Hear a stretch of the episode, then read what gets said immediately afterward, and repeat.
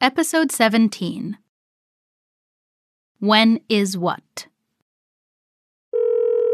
Rob, do you feel better? Hi, Keone. I feel a bit better, thank you. When are you coming back to school? I will be in class on Monday. Good. So, what must I do for next week? For next week, a lot of things. When is the math test? The maths test is on Tuesday afternoon. Okay, and when is the oral presentation in history class? It's on Friday morning. Okay, when are the different science tests? The biology test is not next week, but the week after, and the physics test is next month. Oh, good. I hate physics. What about English?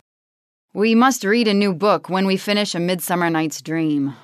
Okay, and when is poetry day in Spanish class? On Monday morning. Okay, let me get a pen and a piece of paper. A pen and a piece of paper? Yes, to write everything down so I can remember. You mean I have to repeat everything? I feel sick now. Ready to speak? Play with a friend and ask her or him questions about when she or he does things. For example, when do you go to your football training session? When do you have music class?